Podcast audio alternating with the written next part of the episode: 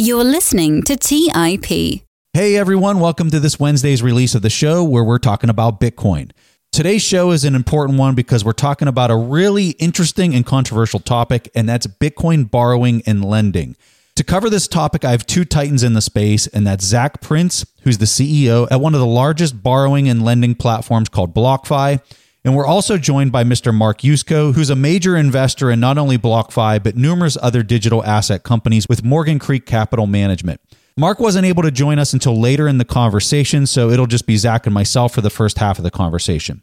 I try to cover all the areas of this topic so the listener can fully understand what risks are being assumed by the potential user of these platforms. At the end of the conversation, I provide my own personal thoughts on the idea of lending and borrowing, and it's kind of a summary of everything I just learned. So, with that, here's my conversation with Zac and Mark. You're listening to Bitcoin Fundamentals by the Investors Podcast Network. Now for your host, Preston Pysh.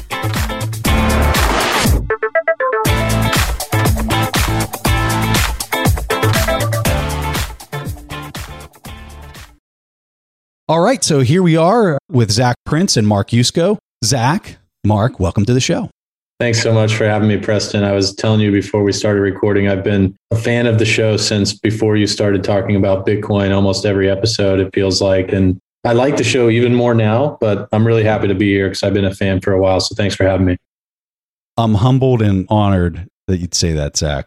This is going to be fun. And I think that when people think of BlockFi and they just think of lending in general for the overall Bitcoin or crypto market, it's concerning for them because they're so used to traditional banking. They're more importantly used to fractional reserve banking. And they're looking at something that's going up like a rocket ship with tons of volatility. And they're used to markets that settle maybe as like we just saw with GameStop. They're used to stock certificates that are settling in two day periods of time, right? And so if you're accustomed to that environment and you're stepping into something that's very volatile, going up in a major way, you're saying, well, that has to be insanely risky, is the mindset. So, what I want to do is walk through because I think once people fully understand what's taking place, it's going to just kind of warp perspective as to how risk is managed and where risk has really kind of migrated from that old system to the new system. So, let's walk the dog on a simple scenario. Let's say I have one Bitcoin and I go to BlockFi and I deposit it at BlockFi and I start collecting interest. And for one Bitcoin, I would collect 6% interest. So for people that are not familiar with the space, they're hearing this right, right up to this point and they're saying, there is something seriously wrong when the rest of the world is getting 0.01% as interest in their account. So walk us through what's happening when that one Bitcoin is deposited.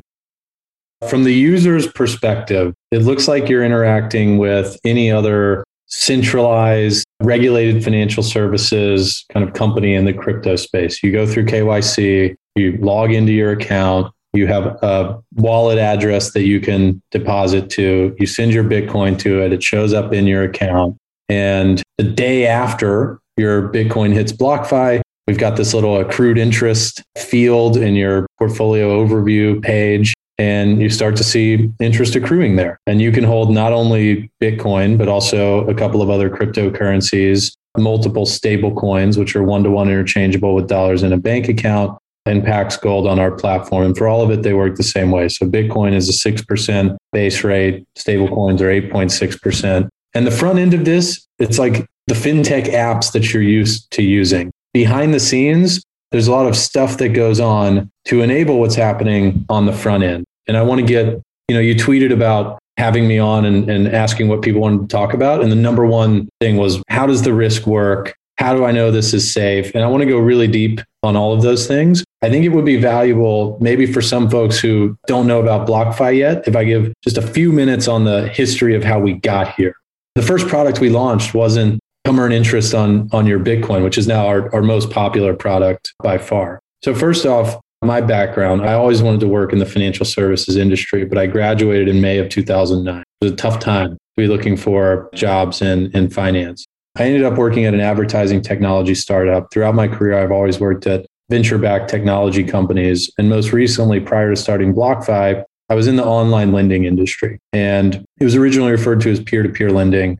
Now it's called online lending. There are a few parallels to be drawn to the crypto ecosystem from, from that ecosystem and a lot of the strategy, the business development strategy that we're implementing at BlockFi comes from learnings that I had in that sector, starting with how we saw the opportunity. So the number one thing that enabled firms like SoFi and Lending Club and you know others in the online lending world to build businesses was the fact that banks pulled out of a lot of areas of lending coming out of the financial crisis. So while businesses weren't getting access to debt and credit like they used to be able to, consumers, et cetera. And now that online lending industry is responsible for a little over a third of the entire unsecured consumer lending that that happens in the US. So it's material now. When I started working in it, it was it was pretty new. And I actually started investing in Bitcoin in 2014 because I had been in the online lending industry for a few years. I became kind of like the fintech guy amongst my friend group and I started writing a blog just because I was I was seeing so much cool stuff. I didn't have anywhere near the audience you have. I, don't uh, maybe 10 people, mainly my friends and family read this thing, but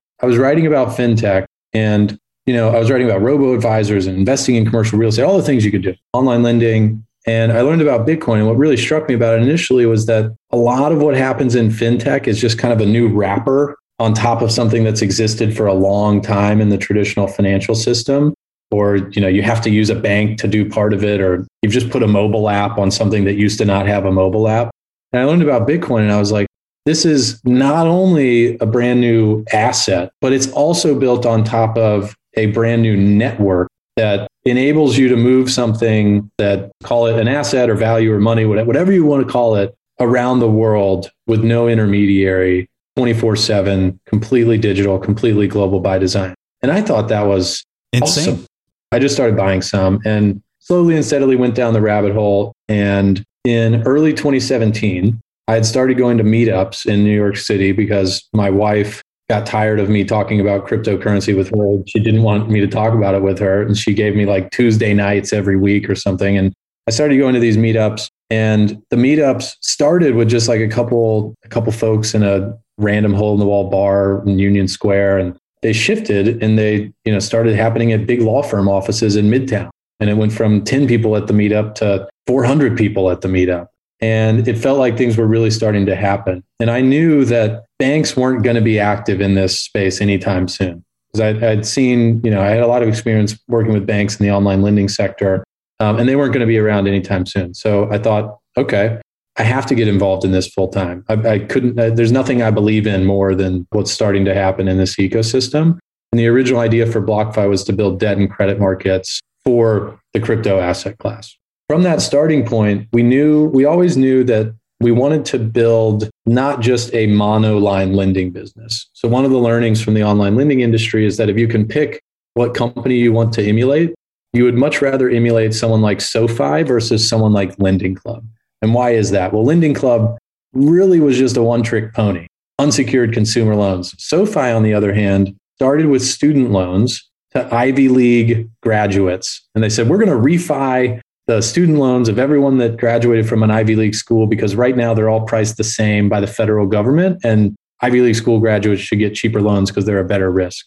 But then they expanded and offer their student loans more broadly.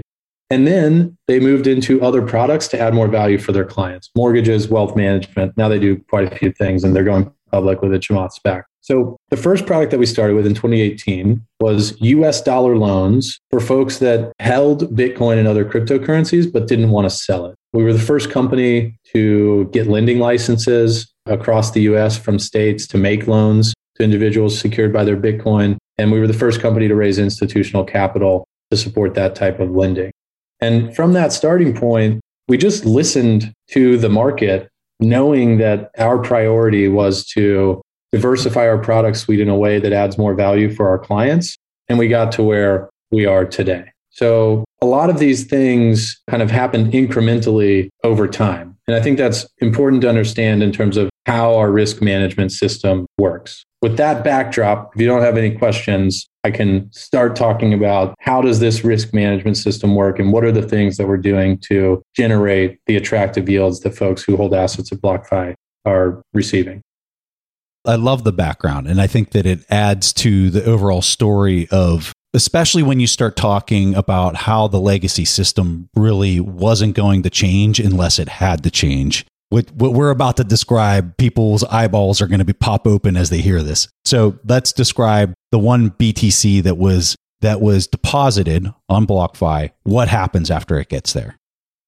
So after that Bitcoin gets deposited at BlockFi, it is commingled with other assets at BlockFi with one of our custodians. Today, BlockFi works with three custodians. Gemini is our primary custody platform, but we also custody with Fidelity and BitGo. The reason for that is that we decided early on that we wanted to build a, a debt and credit business, financial services business, not a new custodian that was going to safely hold private keys. So we just decided to work with the best folks in, in the market. And we picked them based on their operating history, whether they've been through audits or not, how much insurance they have. So that's the starting point. From that point, these assets are available to be utilized in different types of lending activities. And these different types of lending activities are what generate the yield that we're offering to our clients at BlockFi. Fundamentally,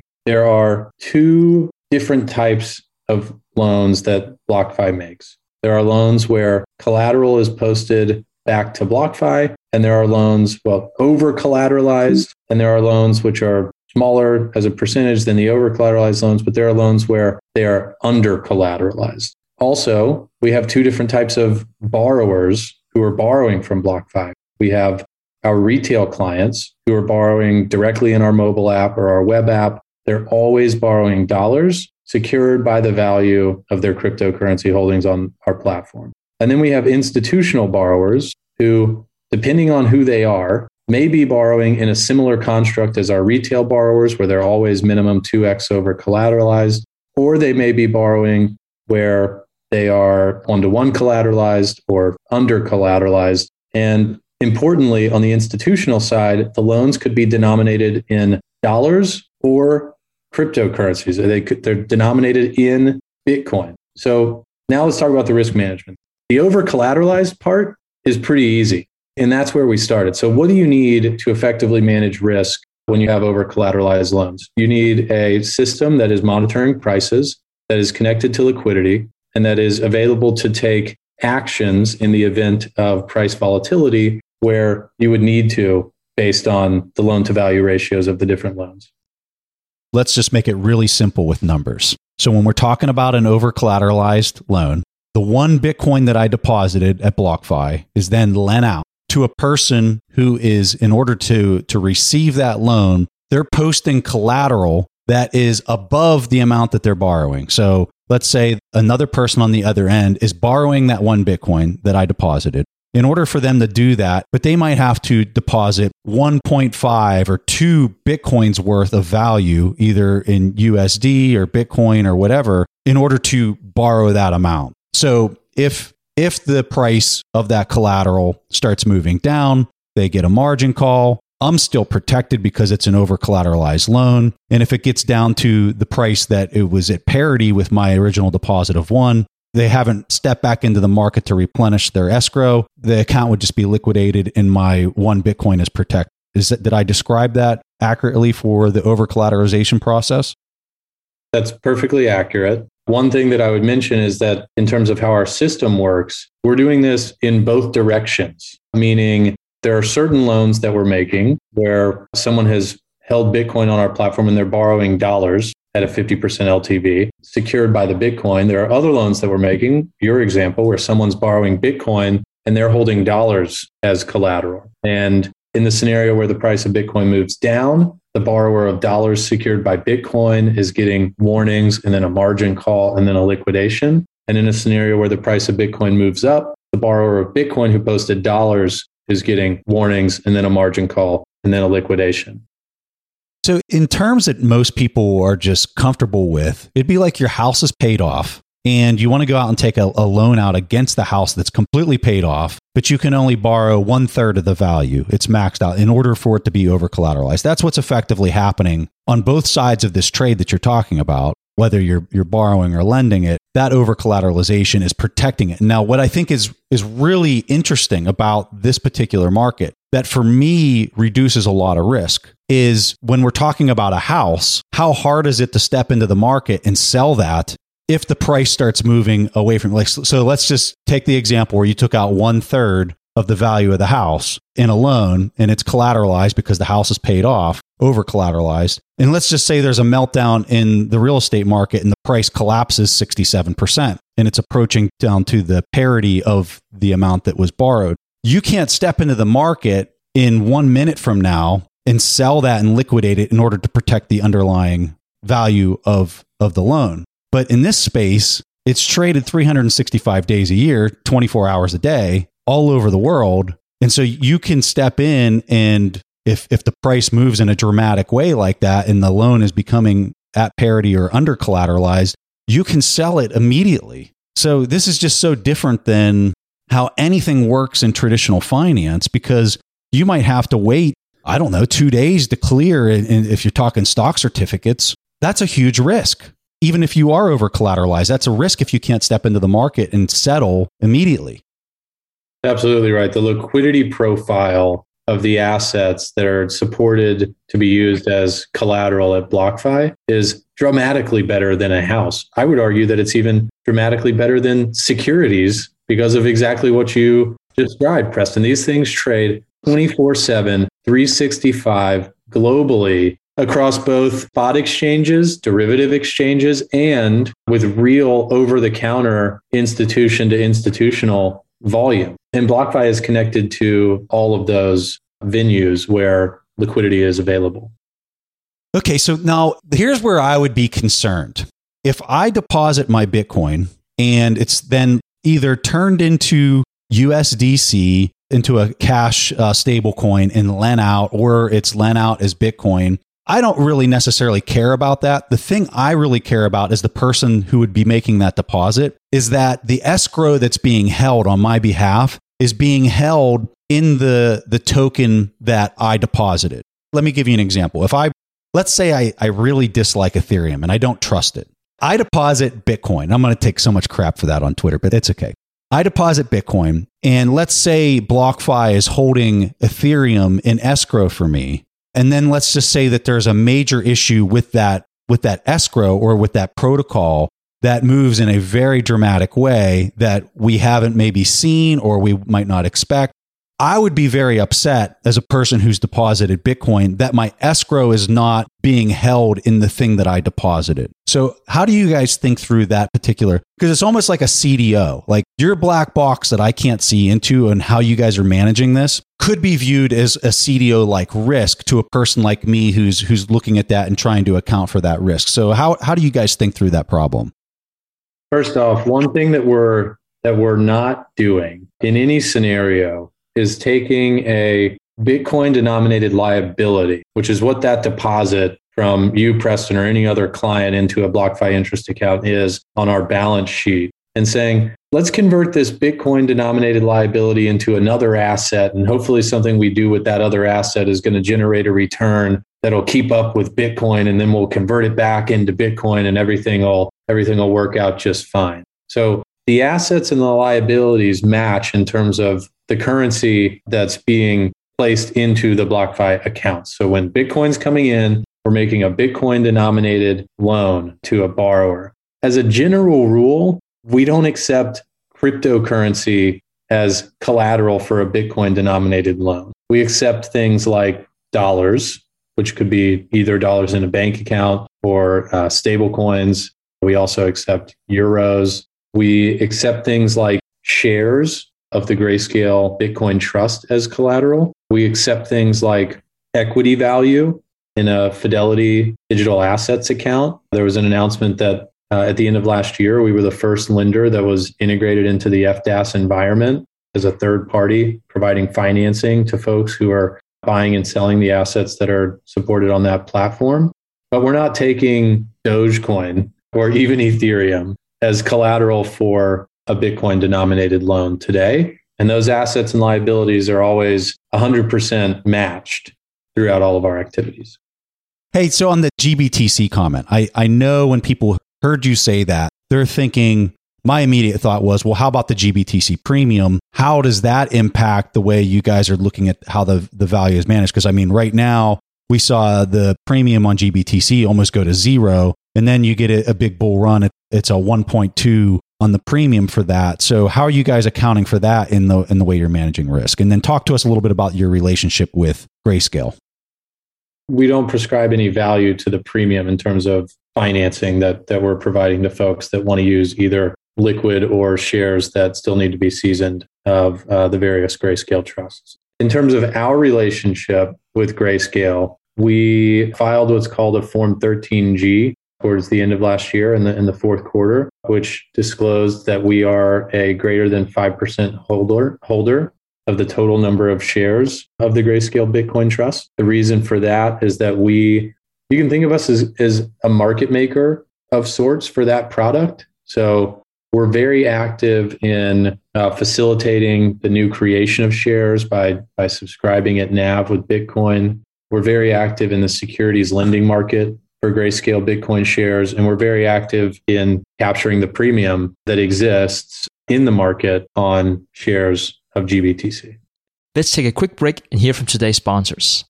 The dream of owning a vacation home can be daunting. From finding the best guests to the maintenance to organizing the cleaners after every guest stay. With Vacasa, they make that dream into a reality. As a full service vacation home management company with vacation homes in key destinations across the US, they know how to make owning a vacation home easy and profitable. On top of proactive property maintenance visits by professional local teams, a data driven booking platform, and around the clock support, Homeowners earn on average 20% or more revenue from their vacation homes. Vacasa makes vacation home ownership easy. If you're looking to make more from your vacation home by doing less, partner with Vacasa at vacasa.com. That's vacasa.com to get started on your dream of owning a vacation home.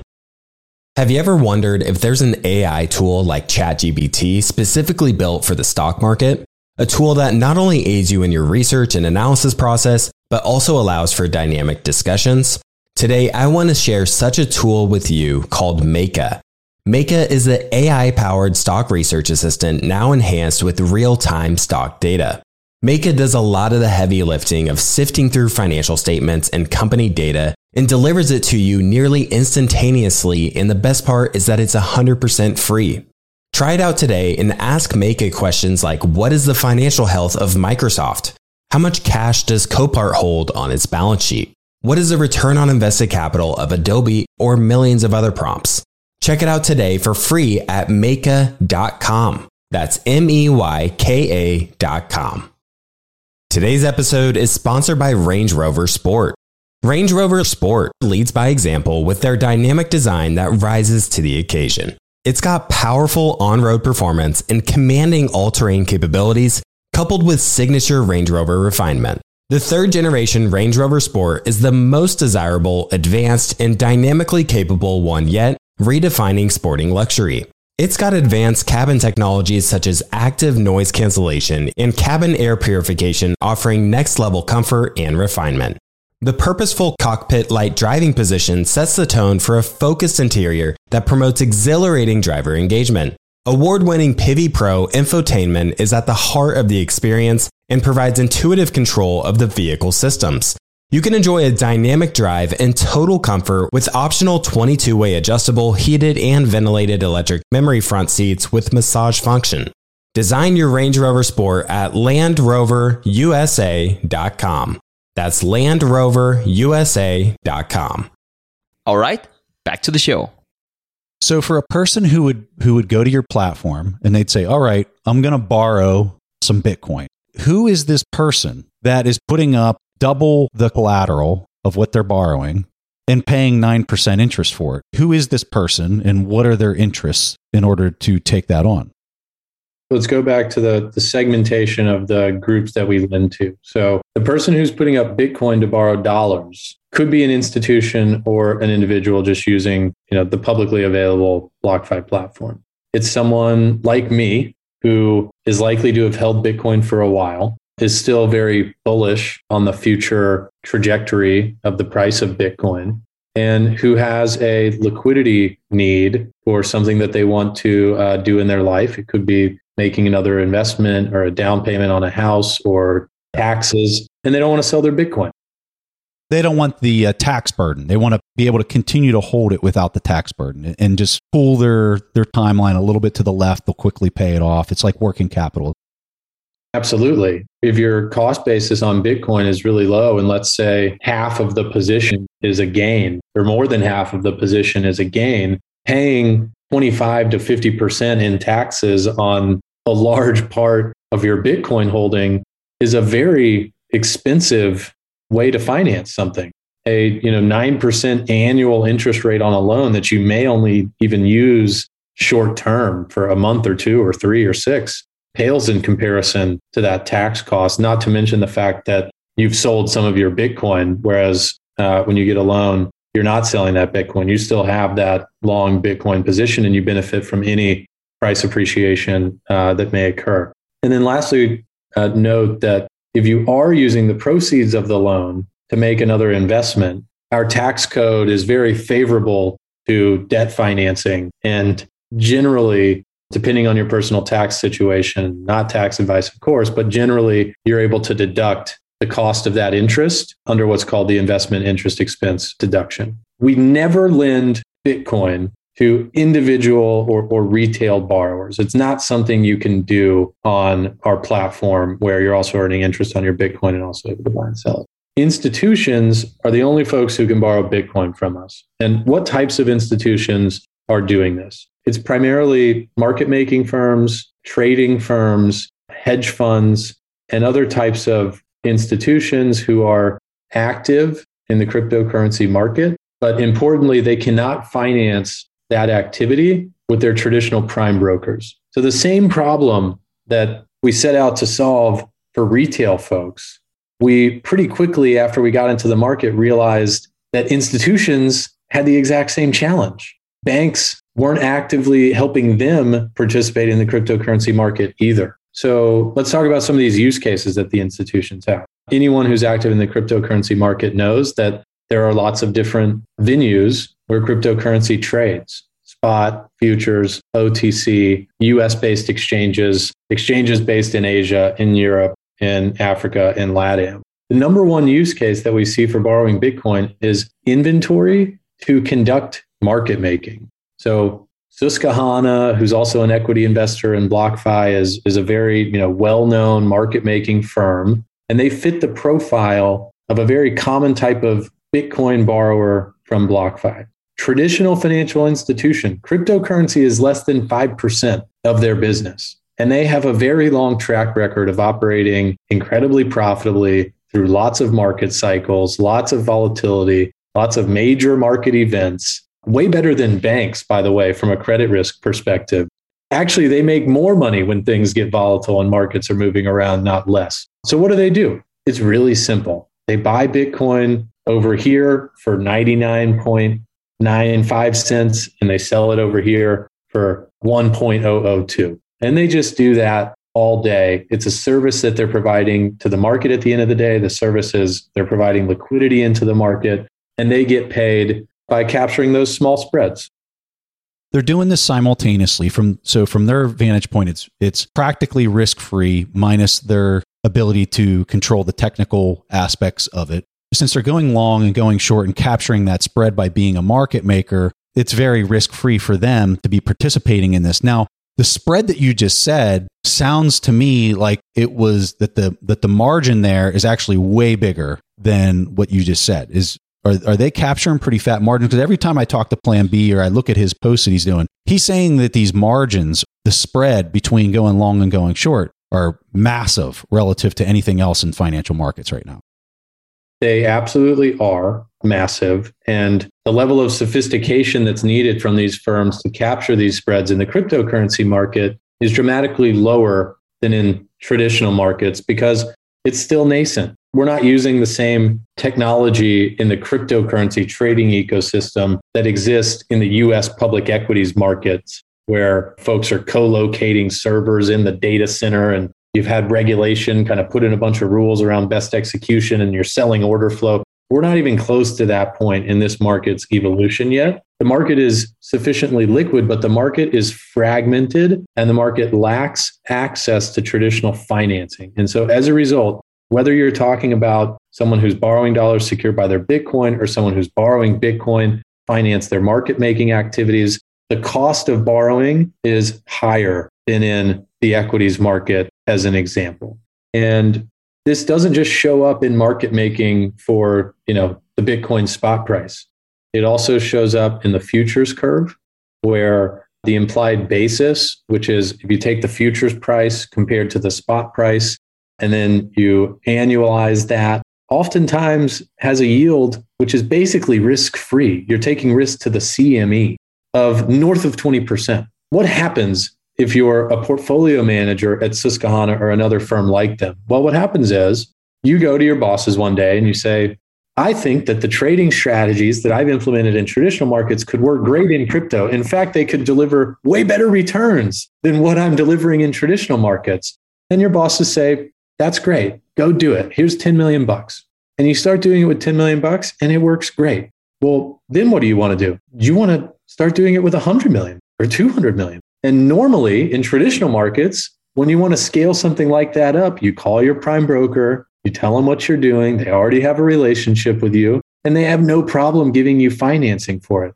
Well, in cryptocurrency, they had literally no one to call. So BlockFi's phone started ringing towards the end of 2018, when at the time we had really only brought this retail loan product to market. And it was folks like Susquehanna and others saying, We have an idea we want to run by you you know, have you ever thought about providing financing to the institutional side of this marketplace? And we said, yeah, we, we thought we would get to that at some point. We, we'd love to do it. And we were one of the first companies providing financing into that part of the market as well. And we really quickly learned that the amount of Bitcoin that we had, which at the time was just the Bitcoin that was being posted for US dollar loans, we didn't have the interest account yet, was not going to be nearly enough to meet the demand from the institutional uh, side of the equation. But now you have institutions and you have companies that are now putting this on their balance sheet. So are they coming into the lending side or deposit side for you? They are.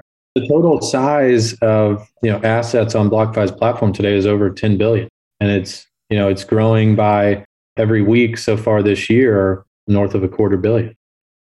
So when I think of a stress test for BlockFi, I would think that the March liquidity crunch, where the market had a immediate reaction to COVID, the whole derivatives market was getting repriced. You had this massive run on baseline dollars. What was that experience like for customers at BlockFi as far as depositors and margin calls and that kind of stuff? Yeah, so a few things that are worth noting here. So, first off, we made our first loan in January of 2018, and we've had perfect performance with no losses in our lending activities in terms of our clients' accounts with BlockFi throughout not only the event in March, but also the kind of final capitulation coming off the 20K high in October of uh, 2018 when we went down from 6K to 3K. In multiple times where we've had greater than 20% upside volatility in a single day, including at least one day where we went up 40% in a single day. And most notably and most recently in March when we went down 50% in a single day. So, one of the things that I think is indicative of the strength and robustness of our risk management system is that on March 12th, the day after Bitcoin went down 50%, we were operating across our entire platform completely normally we were processing withdrawals. Still over collateralized on it. Still over collateralized, still making loans for our retail and institutional clients. And that was not true for everyone. I mean, if you look up other folks, you know, at least cosmetically report to do the same things that we do in this market, a lot of them publicly stated we are not actively lending right now. We are waiting for the dust to settle or we're evaluating the condition of our books, not not BlockFi. We were open the whole time. We were available to our clients and our risk system performed perfectly. What you realize when you're in the business that we're in, providing the products that we are to our clients, is that oftentimes the hard part isn't just like, does your risk system work well? Can it make the margin calls and get the liquidity? It's how do you, in the context of market volatility, still deliver a positive experience for your clients? we don't want to liquidate someone's Bitcoin who's borrowed dollars from us because the price of Bitcoin goes down 50%. That's a horrible experience. We don't want to do that to anyone. And one of the things that we did, two things actually, that are, I think, fundamentally different than how a lot of folks and, and certainly DeFi approach things is we're capable of using our own equity capital to hedge extreme volatility when risk systems are kind of flashing yellow or red lights on our side. And we did that in March. So you're saying the retained earnings that you as a company have were put at risk in order to allow your customers more time to react to their margin calls? Is that is that what you're saying with that? That's exactly right. Additionally, what happens in these stress scenarios is the blockchain gets very active. Sending Bitcoin gets very expensive. And we have clients every time there's been extreme volatility who, with the best intentions, are trying to send us collateral, but whatever wallet infrastructure they're using or whatever traditional bank payment rail they're using isn't mm-hmm. set up to make it move quickly. Mm-hmm. And as a result, despite the best intentions of our clients and their ability to post more collateral, the timing gets off a little bit. And it's not that we turn our risk system off and say, oh my gosh, we're, we're going to just take all the risk and trust that everyone's going to send us the money. We obviously don't do that. But we absolutely do on days like March 12th, listen to our clients. And if, you know, they've sent us collateral that arrived 12 hours after we liquidated, you know, part or all of their position, we do the right thing to the best of our abilities. While still having an interest for the depositor and not putting them in a predicament or risking the depositor's capital, right? The starting point, the baseline is preservation of capital and never incurring a hedging cost or a client service expense that would put client capital at risk. So, so the base, that's the baseline. We're now in extra credit land. So in extra credit land, you can make a decision like, okay, the market has moved in the in the 12 hours that it took my client's collateral to arrive and the cost of that in terms of us just reinstating their position versus what actually happened which is we liquidated part of it in accordance with the loan agreement and how our risk management system works is let's say 50 grand and we can say things like we'll, we'll split it with you i'm just giving an example but that's the type of thing that our client service team was doing with our customers not only on March 11th, but also on March 12th and 13th. And I think that is truly unique. And, and I don't know of any other platform that was not only operating, but also operating in a way where we have a long term client relationship at the front of mind. Because you know we're not here to make a loan to someone and then blow them out and great the risk system works so you know have a nice day like we believe that our platform is going to keep growing we're going to keep adding more products that should add more value for our clients and we want them to be our clients for life. And so it's, it's more important than a, than a single trade or a single day of volatility. So we had a lot of questions in reference to insurance. Lots of people wanted to know, let's say there is a mistake or the risk management is somehow goes goes wrong for one particular token. Is that somehow insured or is that part of the expense that is being taken out of my yield that BlockFi has? Yeah, so there is insurance available from our custodians for the assets that are held with them, which is at all times a minimum of, you know, a minimum of 20% of the client assets on BlockFi are just literally sitting in a in a custody account, not being utilized for loans. And oftentimes it's a much higher number than that. So there's insurance there that would protect against things like employee theft or cybersecurity issues with the custodian. There is not insurance today for losses that may be incurred from the lending activities that BlockFi does.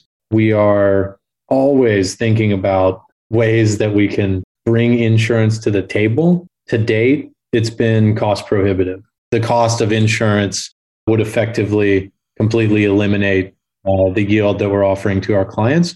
But I believe that that will change. The question is just how long will it take? And the things that help it change are operating history, capitalization of, of BlockFi's business, data that you can share about what happens to our risk management system in periods of volatility. And I also think that over time we'll have probably different flavors or different kind of levels of risk accounts and associated yields that you can have on our platform. So on one end, there'll be the highest yielding option. On the other end, there'll be a very low or zero yielding option where literally your assets are just held with one of the top custodians that we work with. So, Zac, you and I have had a lot of back and forth here, and Mark has been insanely patient. He's listening and smiling, and I can see his reaction on the various questions. So, Mark, I want to throw it over to you. This is a tricky question. When you look at this, this marketplace, it's getting competitive by the day everyone who's probably listening to this is thinking DeFi and how what's DeFi's impact to BlockFi as far as the competition for for yield moving forward. How do you think through that? And after you respond, Mark, I'm kind of curious how Zac sees it as well. I'm mostly just smiling because you know we've been partners with Zach for a long time, and every time I, I hang out with him, I just get more excited about being partners because he's he's just like I said so so clearly visionary and that client focus is so unique in this business. Great business person and, and he and Flori have built an amazing team.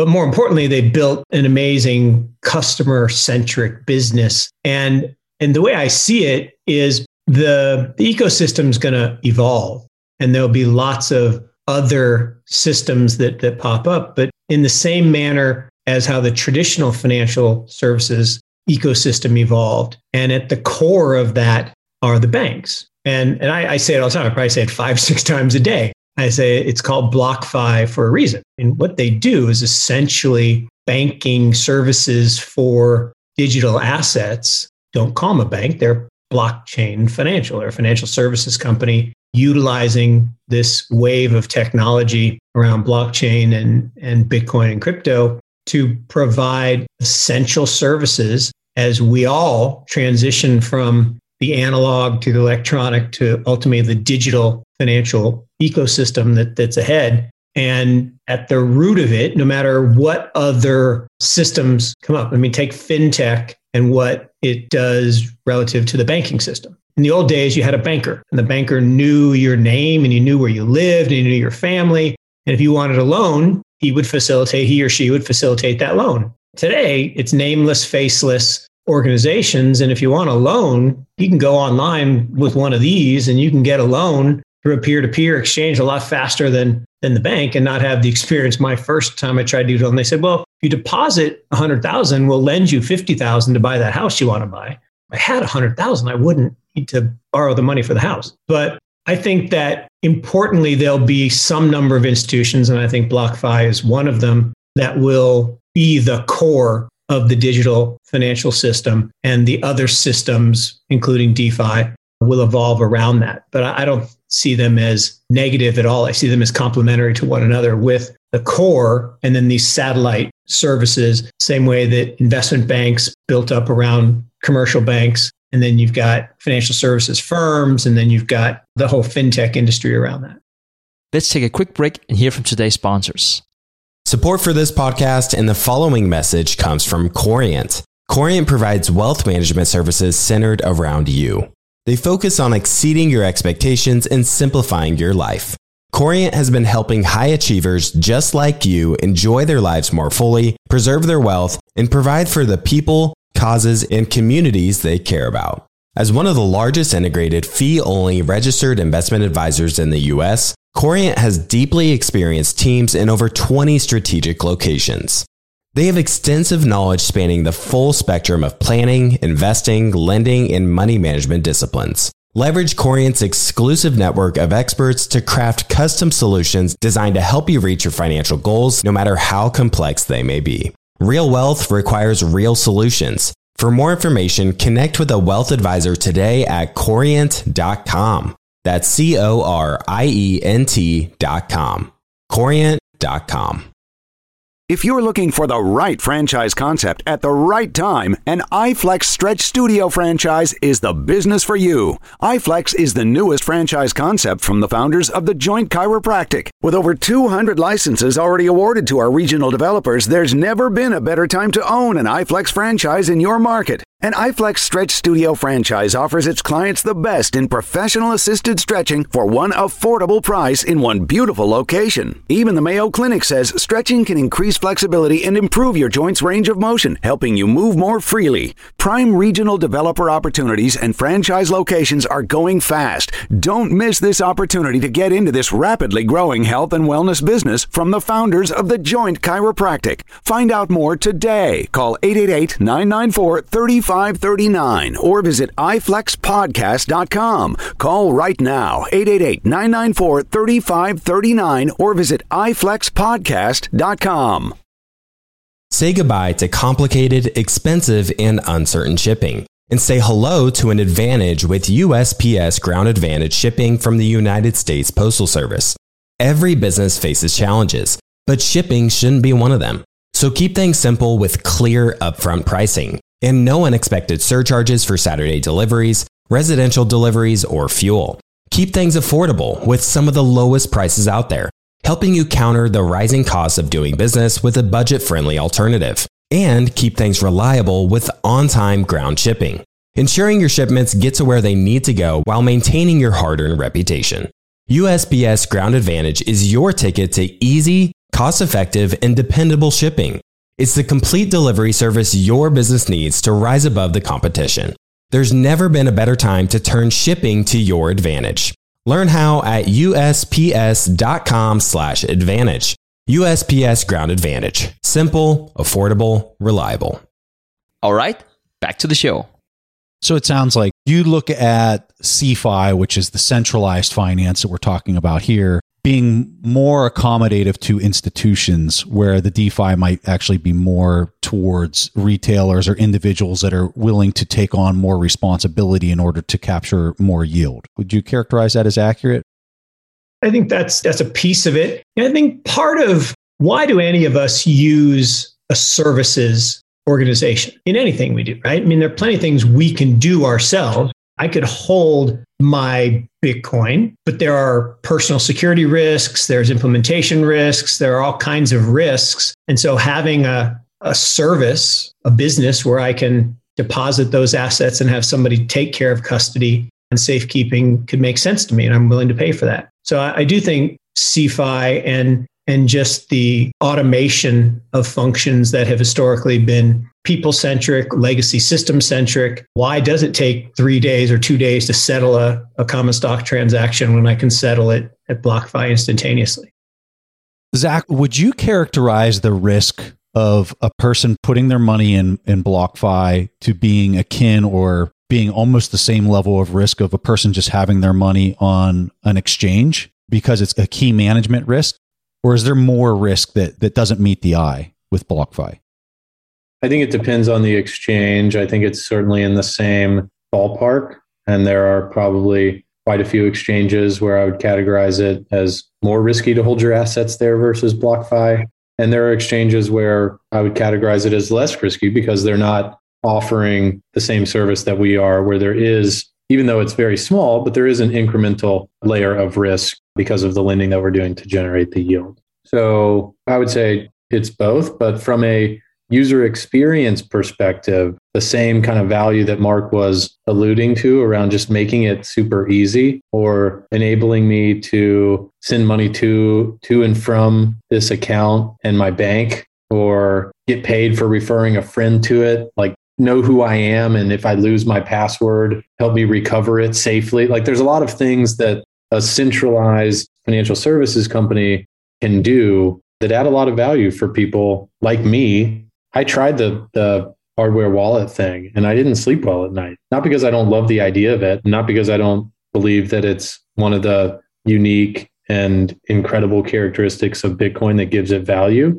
but just because I lose my car keys once a quarter. It's not my style or, or personality to want to keep track of a of a large amount of, of money.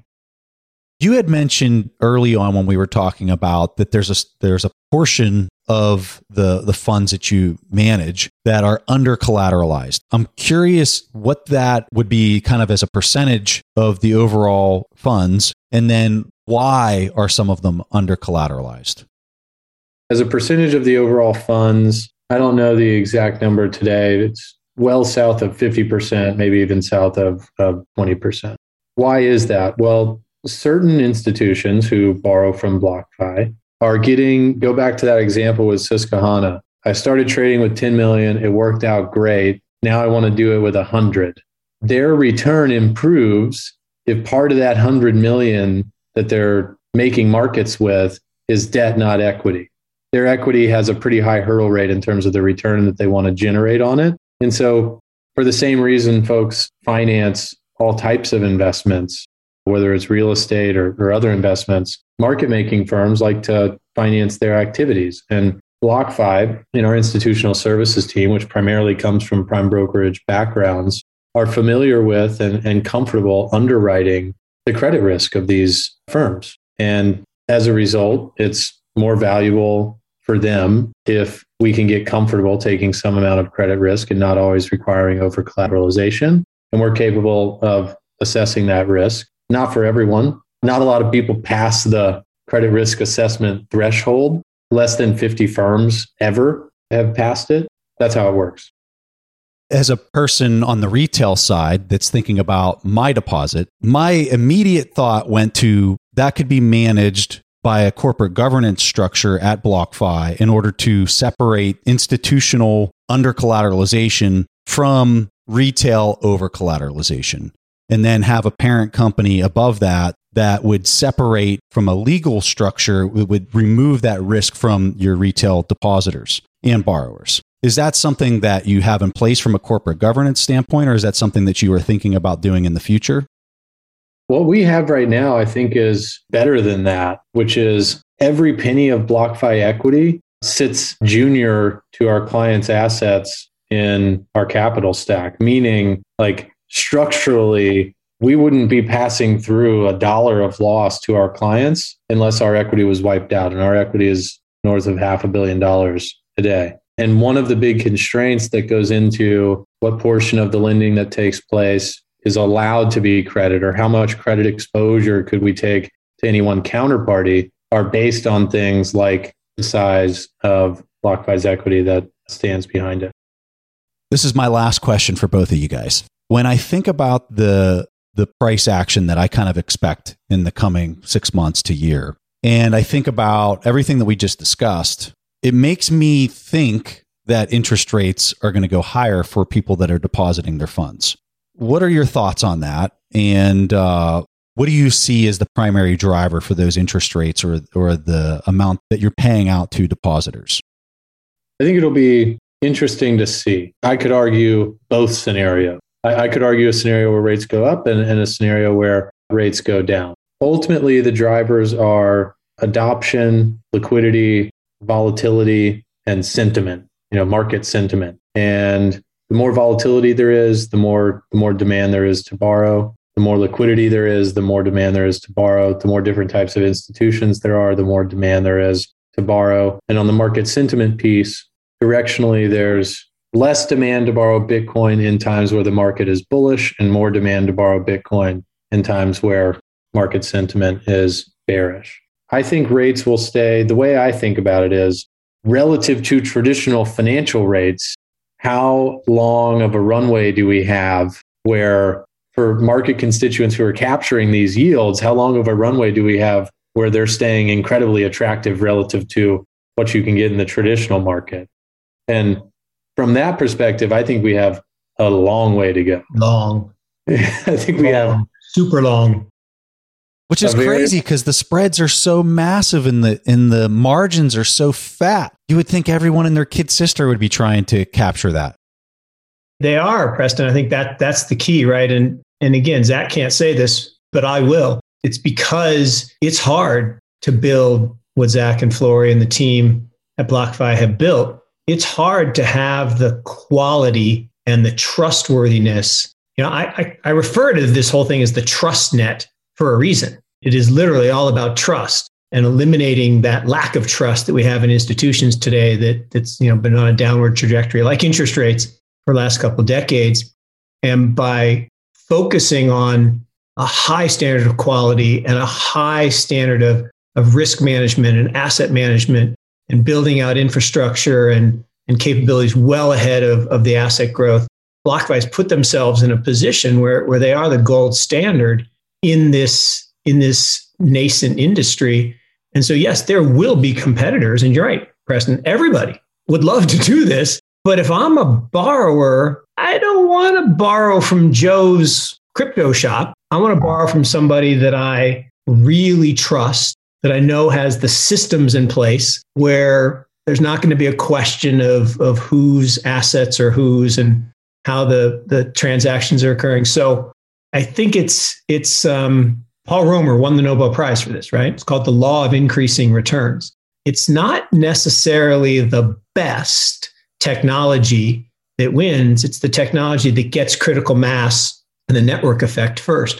And the network effect of BlockFi in the most important circles of financial services users is there. And it's kind of like when when people say, "Oh, you know, something better is going to come along and, and displace Bitcoin."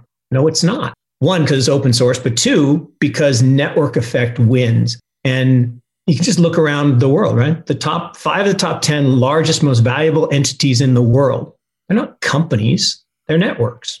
Amazon, what is it? Amazon doesn't make anything. They're a network of users.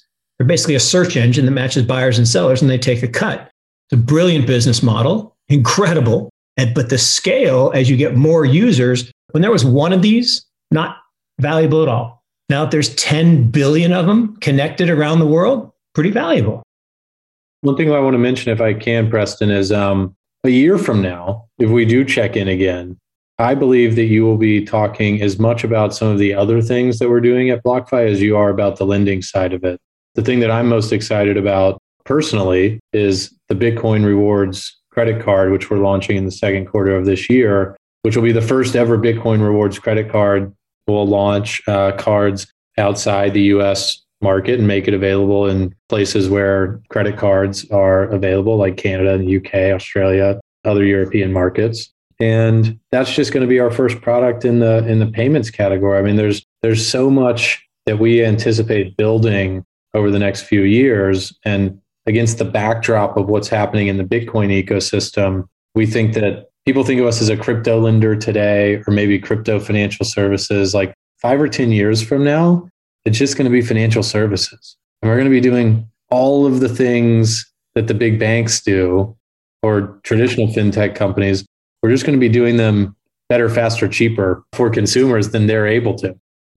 So, on that note, do you see because we've got these stable coins, you have a gold token that's backed by physical gold in a vault. I'm curious, when are we going to start to see the major ETFs or major stocks, call it Apple, Amazon, that's tokenized, that's held in some central entity's treasury, and things like that start to, to become available on the platform as well? That one's probably going to take some time. You know, the regulatory regime that is the toughest to crack in a lot of ways is the SEC. And you know, folks have tried in, in different ways to, you know, make US equities available in markets that aren't as under the purview of US regulators. And it's really, really challenging. Even though and you're a custodian of the underlying, it's not like you're I'm not talking about launching a new token like sushi or something like that that doesn't have any backing to. it. I'm talking about something that a person would be taking stock certificates and they would be holding it almost like a USD C or uh, your your Gemini coin, the U.S. dollar Gemini coin. Why isn't that happening with stock certificates? Because I don't see it as an equity issuance. I see it as a somebody just managing collateral for something. That's a good question. And I we have not started working on that yet, so I don't know the specifics of why it hasn't happened. I I would guess that there's some nuance in the regulation that makes it really, really hard, or else it would already be here. But I would also guess that someone's working on it.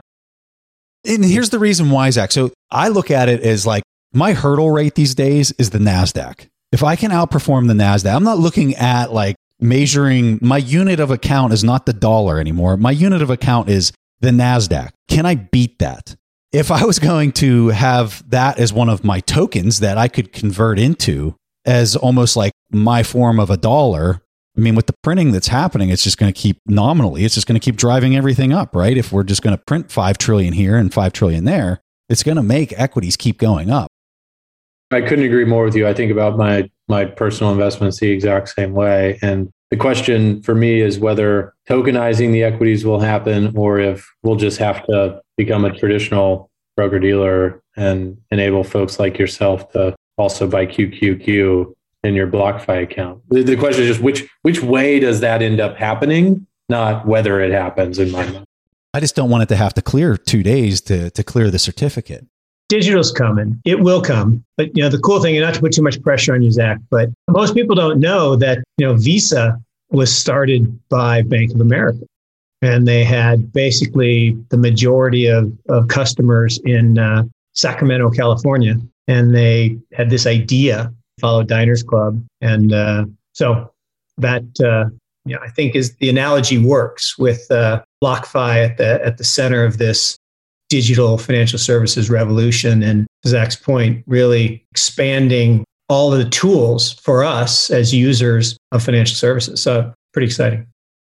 This is some exciting stuff. So I want to thank both you, Zac, Mark, for taking time to chat. Can you guys give everyone a handoff? I think they all know your location to find you, Zac, uh, but go ahead and give people a handoff where they can do some more research and uh, learn more about you. Yeah, happy to. So, uh, the company's website is blockfi.com, B L O C K F I.com. I think we're one of the only companies in crypto that has a phone number that you can call during normal business hours and talk to someone in the US who loves BlockFi and understands how everything works on our platform and also loves crypto. So, click on the contact us and give us a ring or an email if you want. I'm very active on Twitter. My DMs are open. My handle is BlockFi Zac, Z A C. I love hearing from folks. Don't uh, don't hesitate to get in touch with us.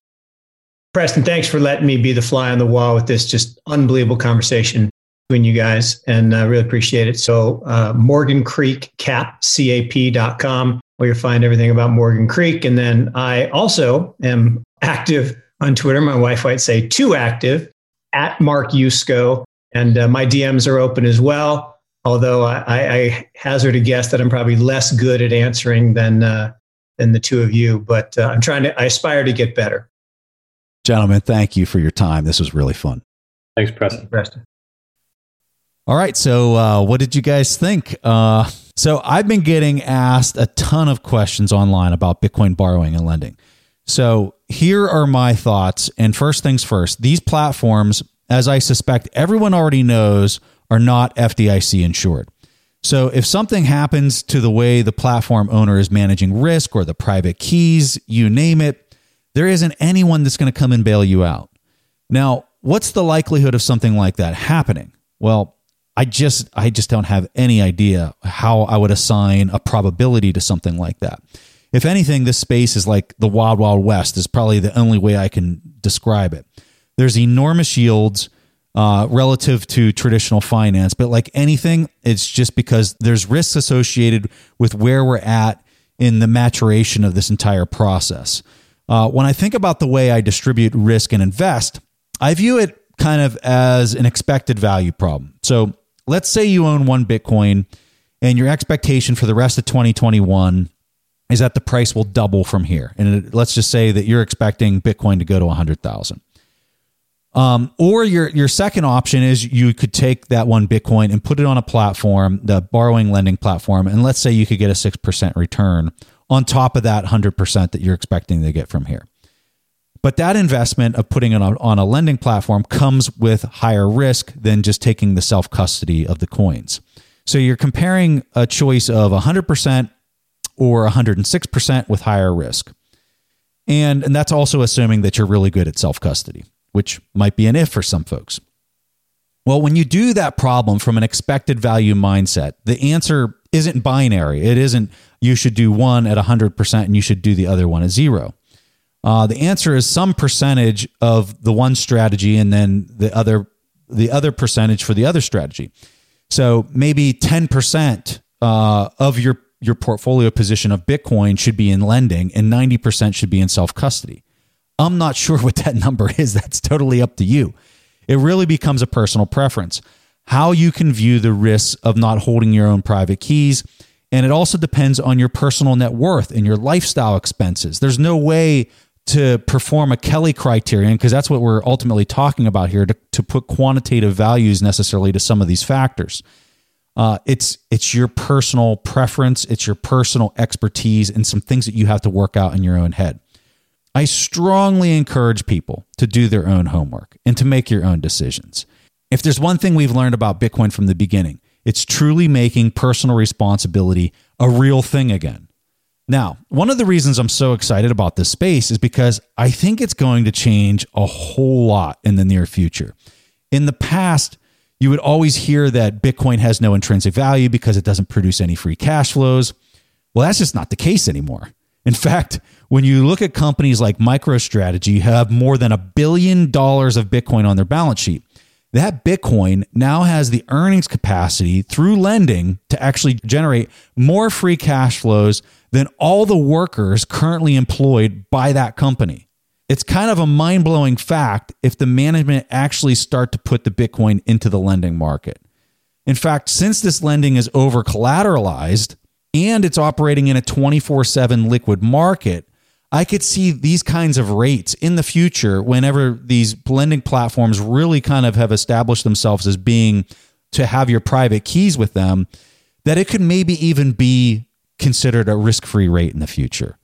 It's hard stuff for us to kind of wrap our head around. And I suspect its impact is going to start intertwining itself into the valuations of every other asset on the planet at a time where central banks keep debasing fiat currency and stock and traditional bond markets appear to just keep on getting bid into the stratosphere. What if this really high interest rate that we're seeing in these markets start to demonstrate to the traditional markets that these are what free and open interest rates actually are and actually look like. What would that do to equity valuations? What would it do to fiat denominated fixed income prices? As you can see, this particular part of the digital asset space has really caught my attention, and I don't suspect these yields are going down anytime soon. With that, I hope you guys have enjoyed the discussion and please do your own homework. Thank you for listening to TIP.